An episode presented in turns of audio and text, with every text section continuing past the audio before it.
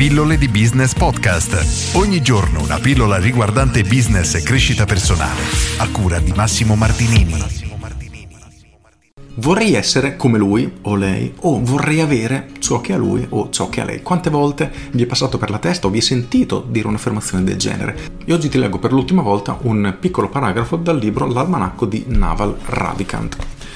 Un giorno ho capito che non potevo scegliere di avere per me alcuni aspetti delle vite di persone di cui ero invidioso. Non potevo dire voglio il suo corpo, oppure voglio la sua disponibilità economica, o ancora voglio la sua personalità.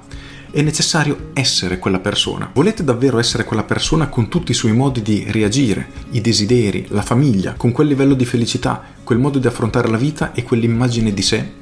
Se non siete disposti a uno scambio completo 24 ore al giorno al 100% con quella persona, non dovreste nemmeno esserne invidiosi. E questo è un punto veramente fondamentale dal mio punto di vista nella società moderna di oggi e ancora più marcato perché le persone si concentrano su alcuni aspetti particolari della vita di una persona, ma non si rendono conto tutto ciò che sta dietro, tutto ciò che deve essere fatto, comunque lo stile di vita che ha una persona per avere determinati risultati. Chi ha letto il libro Open di Agassi si rende conto di com'era lo stile di vita di Agassi e io credo che veramente poche persone al mondo siano disposte a sostenere, affrontare, quindi vivere la vita che ha vissuto lui per veramente tutta la vita, appunto, per avere determinati risultati. E il punto è proprio questo, che se vogliamo ottenere i risultati che ha un'altra persona, nella maggior parte dei casi noi dovremmo diventare quella persona, quindi il suo stile di vita, le sue relazioni, le sue abitudini, il suo modo, veramente qualunque cosa. E qui Naval lo spiega in maniera chiara. E vado avanti con la lettura perché poi il capitolo termina in modo abbastanza interessante. Una volta compreso questo punto, l'invidia è semplicemente svanita, perché non voglio essere un'altra persona, sono perfettamente felice di chi sono. E anche questo aspetto è sotto il mio controllo, essere felice di essere me stesso, non ci sono gratificazioni sociali per questo. E il punto chiave è che, ripeto, se noi ci concentriamo su alcuni elementi che vediamo che una persona ha, dobbiamo anche essere disposti a pagarne il prezzo. Ti faccio un esempio abbastanza banale che rende bene l'idea. Vedi una persona che ha un fisico veramente eccezionale ed è il fisico che tu sogni da quando sei bambino. Perfetto, il problema è che questa persona si allena 6 giorni a settimana e segue una dieta in cui non sgarra un singolo pasto nemmeno una volta all'anno. Perfetto, sei disposto a affrontare e a sostenere gli stessi sacrifici, quindi non andare a cena fuori, non, non so, mangiarti mai neanche una singola volta un dolce fuori pasto, allenarti tot ore in palestra ogni singolo giorno, eccetera, eccetera, eccetera. Nella maggior parte dei casi, ripeto, la risposta è no, di conseguenza non possiamo ambire a determinate cose se non siamo disposti a pagarne il prezzo.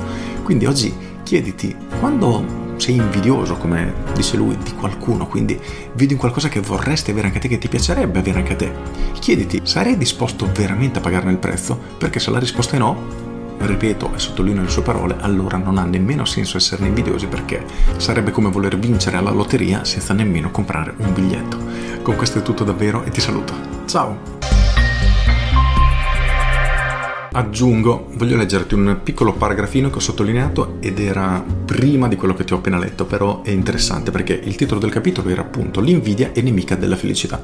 Ti leggo solo la parte sottolineata che è sufficiente. Ogni volta che vi accorgete che il verbo dovrei si insinua nella vostra mente, sappiate che è per un senso di colpa oppure è la conseguenza di una programmazione sociale. Fare qualcosa perché dovreste significa fondamentalmente che non volete farlo, è qualcosa che ci rende infelici Così cerco di eliminare dalla mia vita quanti più dovrei è possibile.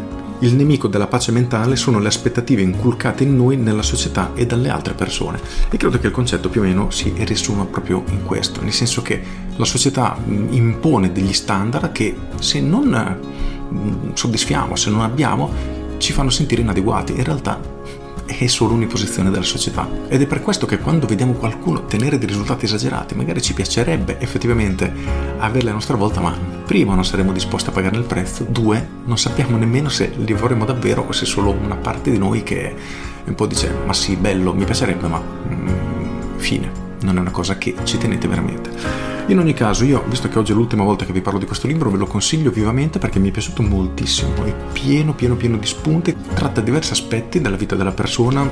La parte finale, ad esempio, parla un po' di tutto ciò che riguarda la filosofia, quindi il senso della vita, eccetera. Prima parla della felicità, prima ancora della ricchezza.